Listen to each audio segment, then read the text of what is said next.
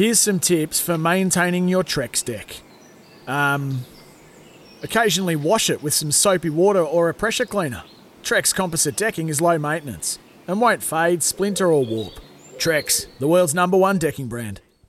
Let's go to Steve Quick because we've got the US Open. We'll go to him straight off the top, and we cross to him now. Hello, Steve. Hello, team. How are we going? Good, mate. Good. It's uh, when it's Grand Slam time. It's always time to chat to you.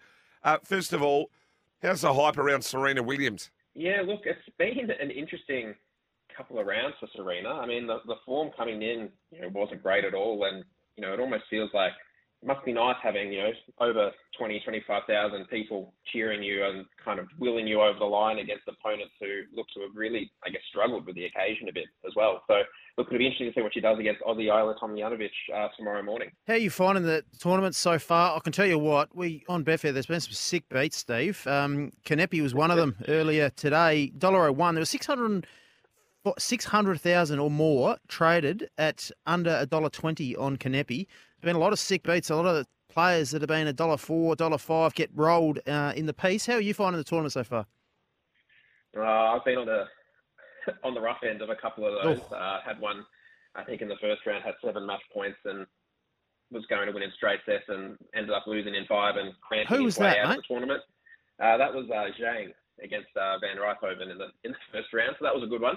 But no, look, Sabalenka actually, it's, it's, it's an interesting one. You know that you just brought up there. You know, she was, I think it was two six one five down, um, in tears almost on course, um, and managed to turn it around and come back and, and take the win. And she's actually now in, in a weirdly enough situation. I actually don't mind her in the outright market. I think she got out to seventy five dollars at that point in the outright market, and now sitting around 15 dollars in a, a pretty favourable section of the draw uh, with a, a, couple of the other names who have who have been knocked out. Did it take a big price there? No, I did not. Um, generally, I don't get too involved if a player's you know in tears on court down a set in the double break. Um, it's not generally my go-to, um, but look, it's it's actually you know it's impressive that she's able to come back. I think she took the second set tiebreak 10-8, I think it was, and managed to overcome Kanepi, who beat her at the Australian Open um, in an equally close match uh, earlier this year. So she is one to watch, I think. But it's uh, it's been a it's been a long four days between all the the roller coaster outcomes that have, have come our way. So I just read the US Open market for the men's side. Medvedev is favourite 335, Nadal 560, Alcaraz 640, and our man Nick Kyrgios $9.40. You got a winner for us, Steve? Look, I couldn't sway you away from Medvedev.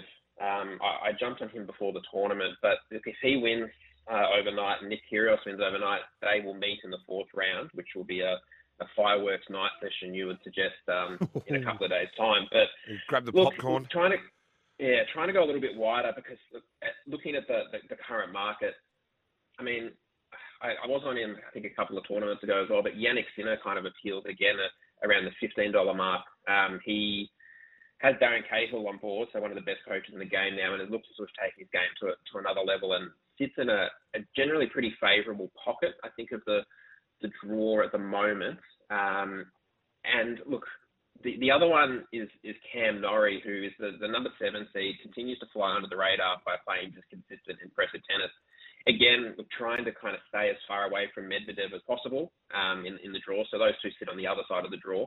But I think Cam Norrie is a, another one to keep an eye on. But look, if you wanted to take the, the 335 around Medvedev, I really couldn't talk you out of it at the moment. I think over the best of five, he should be too good for Kyrgios, but it's going to be um, an interesting match should they meet, and I'm expecting them to both meet. I think they're both sub $1.20 in their, their next matches.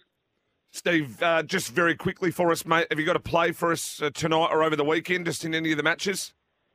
Yeah, one overnight. Uh, Karen Khachanov, uh, an underdog against the, the young Brit Jack Draper. I think that's a, a really good matchup for Khachanov. Um, Draper's a lefty who will kind of hit it into his, his backhand a little bit, and Khachanov kind of thrives off that. So, look, as an underdog, I think that's a, a great, at least a trading spot to, to kick things off.